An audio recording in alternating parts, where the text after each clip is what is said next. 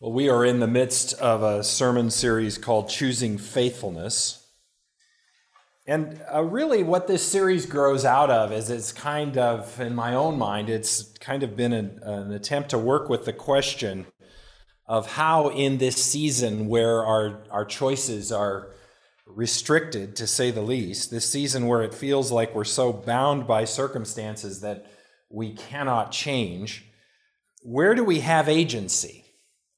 Where do we have agency to make active choices that build good things in the midst of these kinds of restrictions? And I, I, believe that one of the answers to that question is wrapped up in that word faithfulness. It's about paying attention to something that's closest in to us, the things over which we, we still have agency. It's I think the ability to make that choice to attend to and invest in our relationships and to choose faithfulness in those relationships. And if we have agency in that, how can we be helped to make that choice? Well, one of the ways we can be helped is to kind of consider what, what does faithfulness look like? What are some of the manifestations of faithfulness? And so we're looking at 11 Psalms and the, the Sermon on the Mount, and and nine of these Psalms, Psalms 9 through 17, uh, nine of these Psalms have a very similar pattern to them. In some ways, they're all the same psalm. They're praying to God when God seems distant, when choices seem to be restricted, where there's tensions and realities and forces in the world that make it hard to live freely within the world. And all of these Psalms are prayers to God when God seems distant.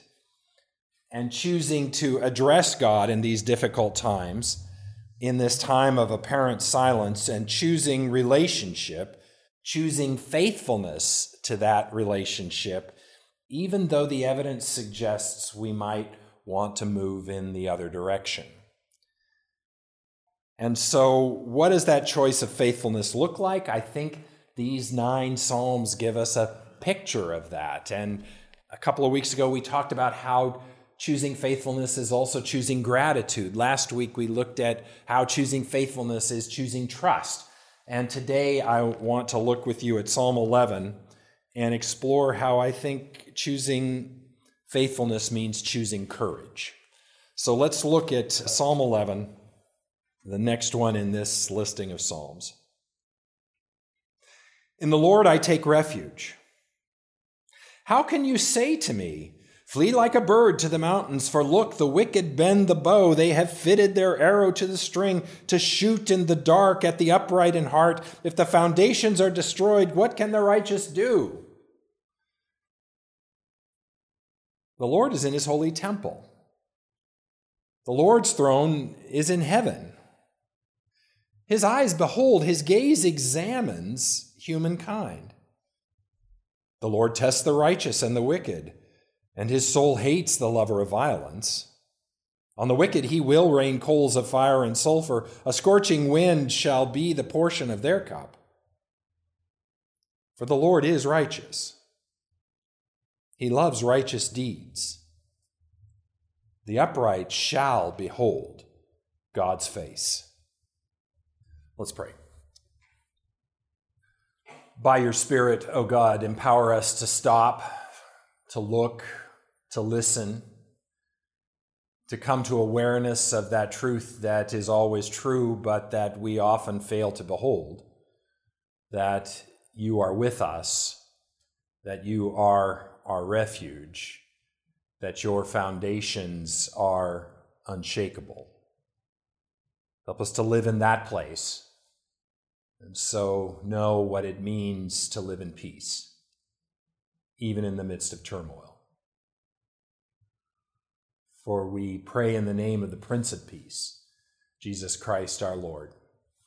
Amen. More and more, I'm, I'm talking about remembering what used to be, and that has more to do with age than just with the nostalgia that COVID has put on all of us, I think. But uh, I find myself, I joke with new pastors that all of my references to pop culture are at least about 20 or 30 years old. Um, and I've joked with you about the same thing. But I am remembering this morning as I consider this psalm, I'm remembering one of those uh, references to something that no longer is, but it was a NPR radio show hosted by Garrison Keillor called Prairie Home Companion. Yeah, I heard an amen there. That's good. Yeah.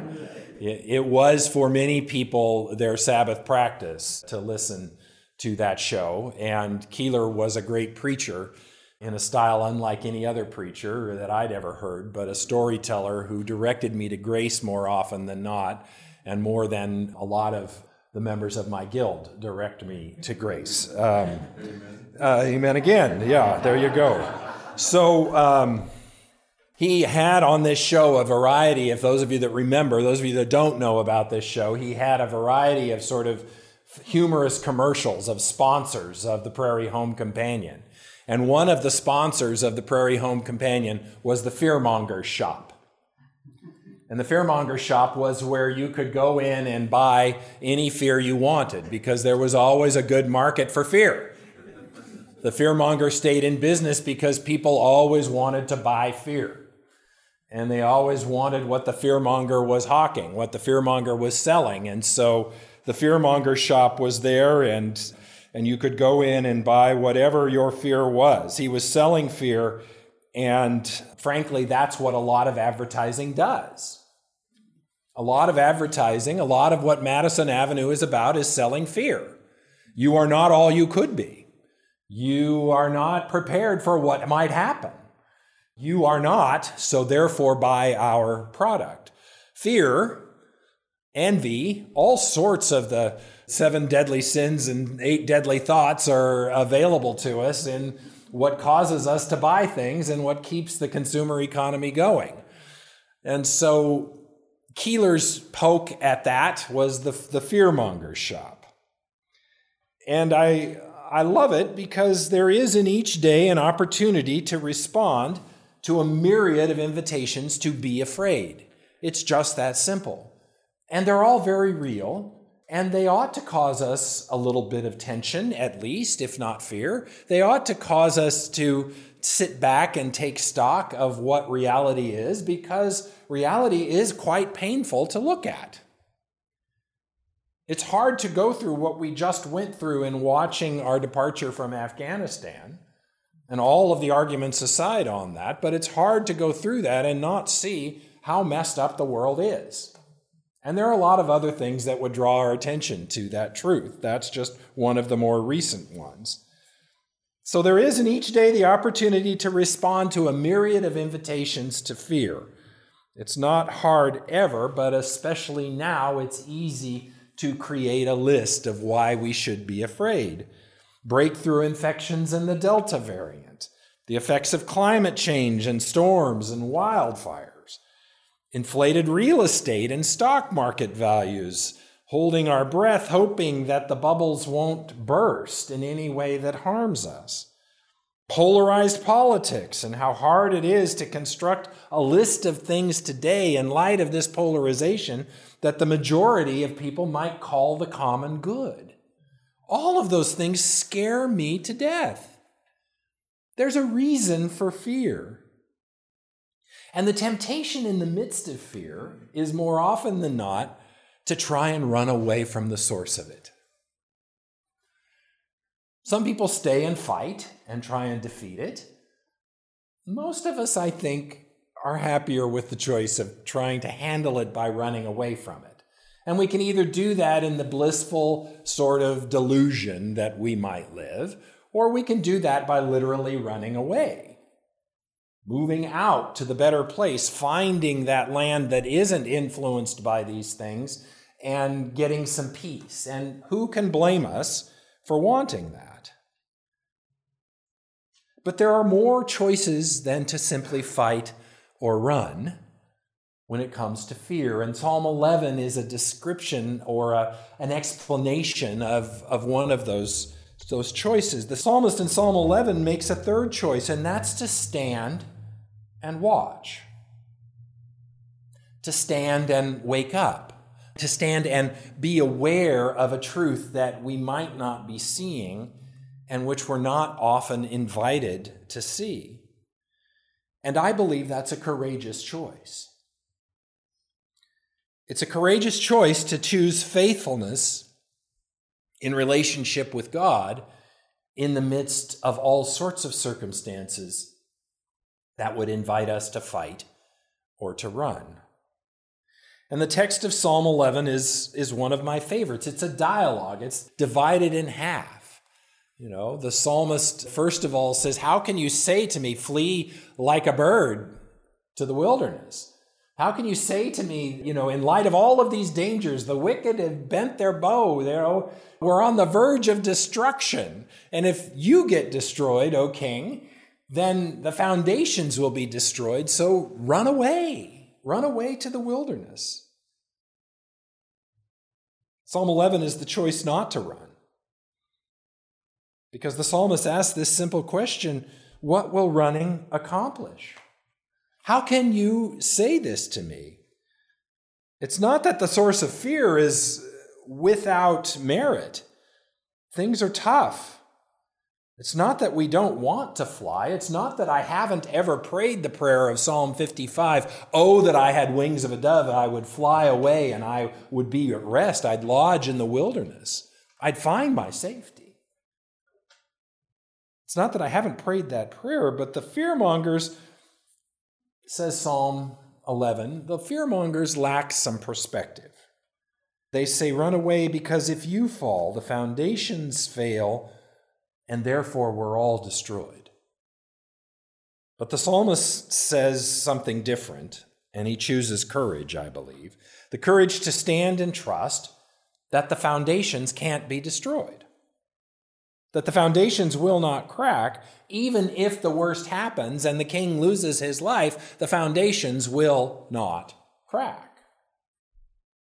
It's simply a picture of what Paul says when he says that there's really no power in heaven and on earth that can separate us from the love of God. The psalmist puts it this way the Lord is in his holy temple. And that foundation is not going to fail. God will not stop being God. And God is not absent from this reality of hell that you're going through, but God has not run, and nor is God inviting you to run. What the psalmist says is God sees, God knows what's going on. God's gaze, as he puts it, examines humankind.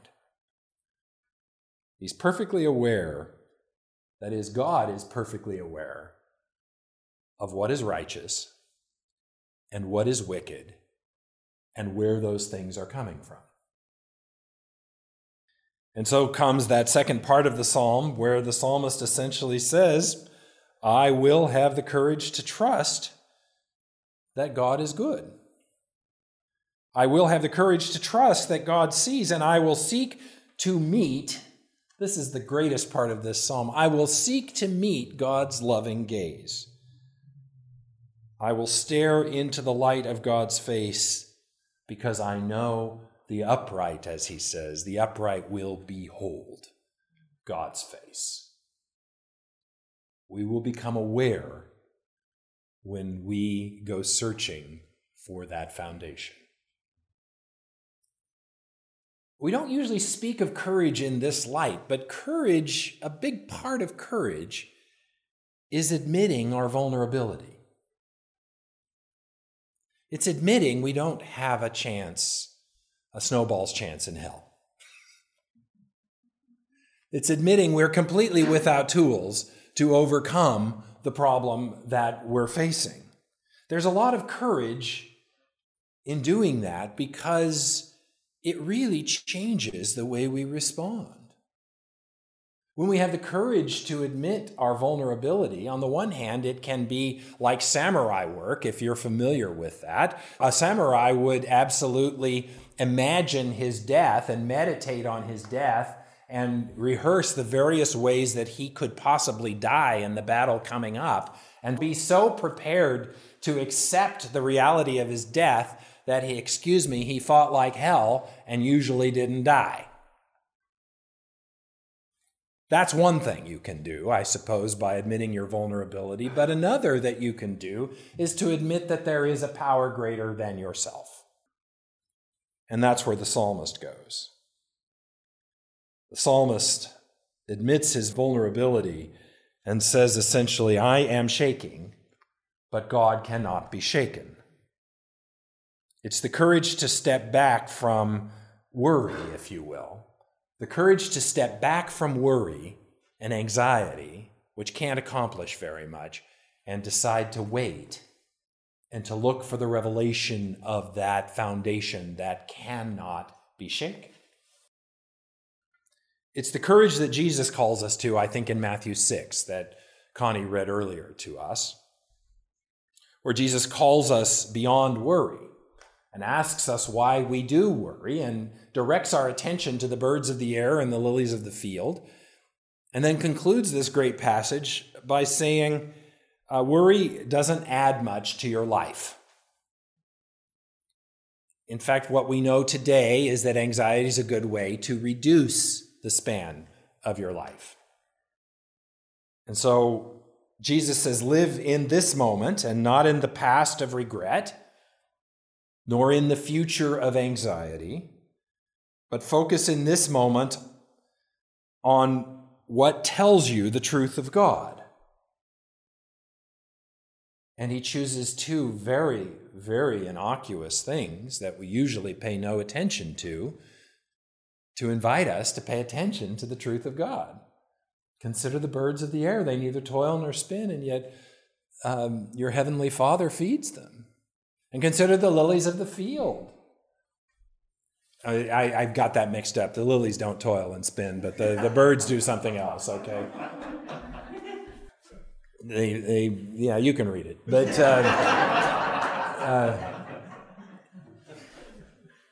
so you got this image of the lilies being clothed with such beauty that, that Solomon and his all his glory and all of his money and all of his seamstresses and tailors could never have produced.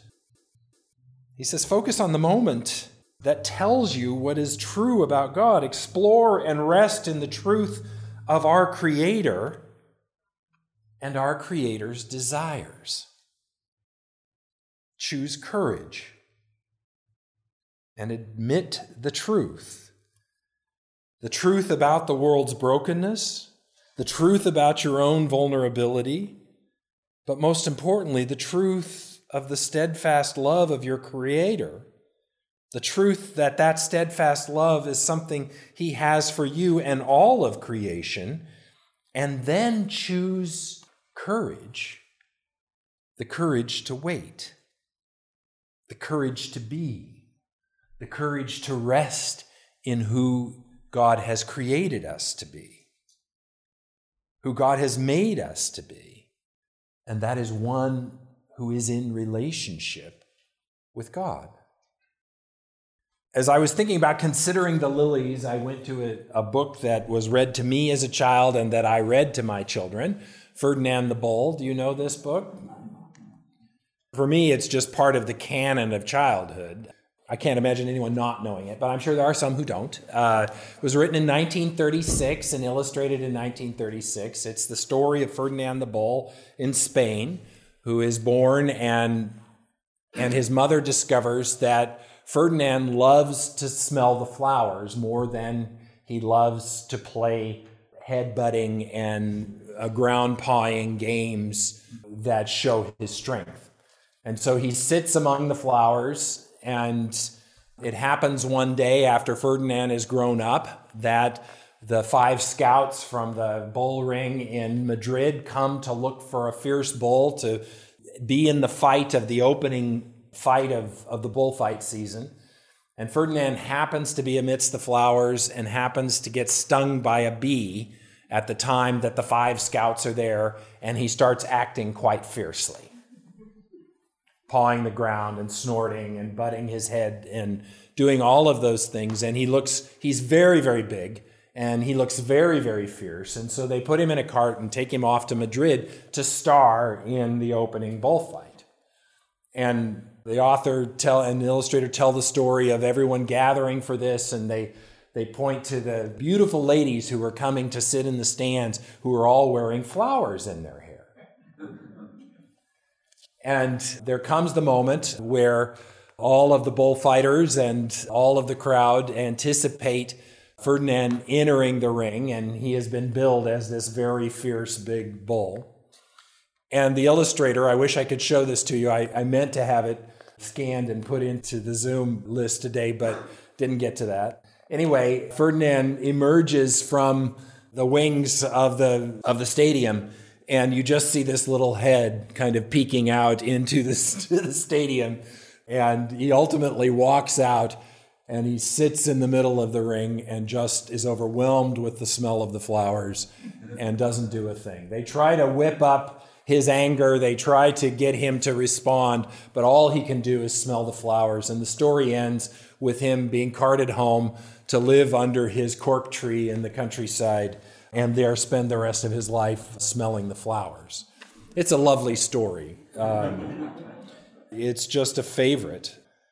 But I think there is some courage in that picture of Ferdinand of simply resting in his true self, resting in who he was created to be.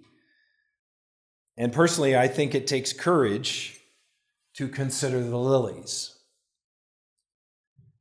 It's the courage to act on the truth about God, the truth also about ourselves. The courage to admit our vulnerability, the courage to trust that God's foundations last. It's the courage of, to let go of worry and to do the only thing we can do, which is wait and try to stay awake. To wait with our eyes focused on God. And essentially to do so because we know that there is nothing that can disconnect his loving gaze on us. Let's pray. Lord, grant us courage. Grant us the wisdom of knowing our own weakness and also the sources of our own agency. And turn our attention in both situations to you.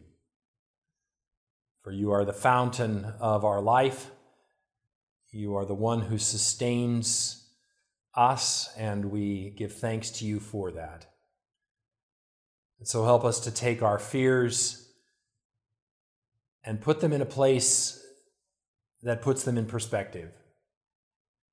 And then to trust that you are indeed in your holy temple, which is very much established in our midst. And we thank you for this in Jesus' name.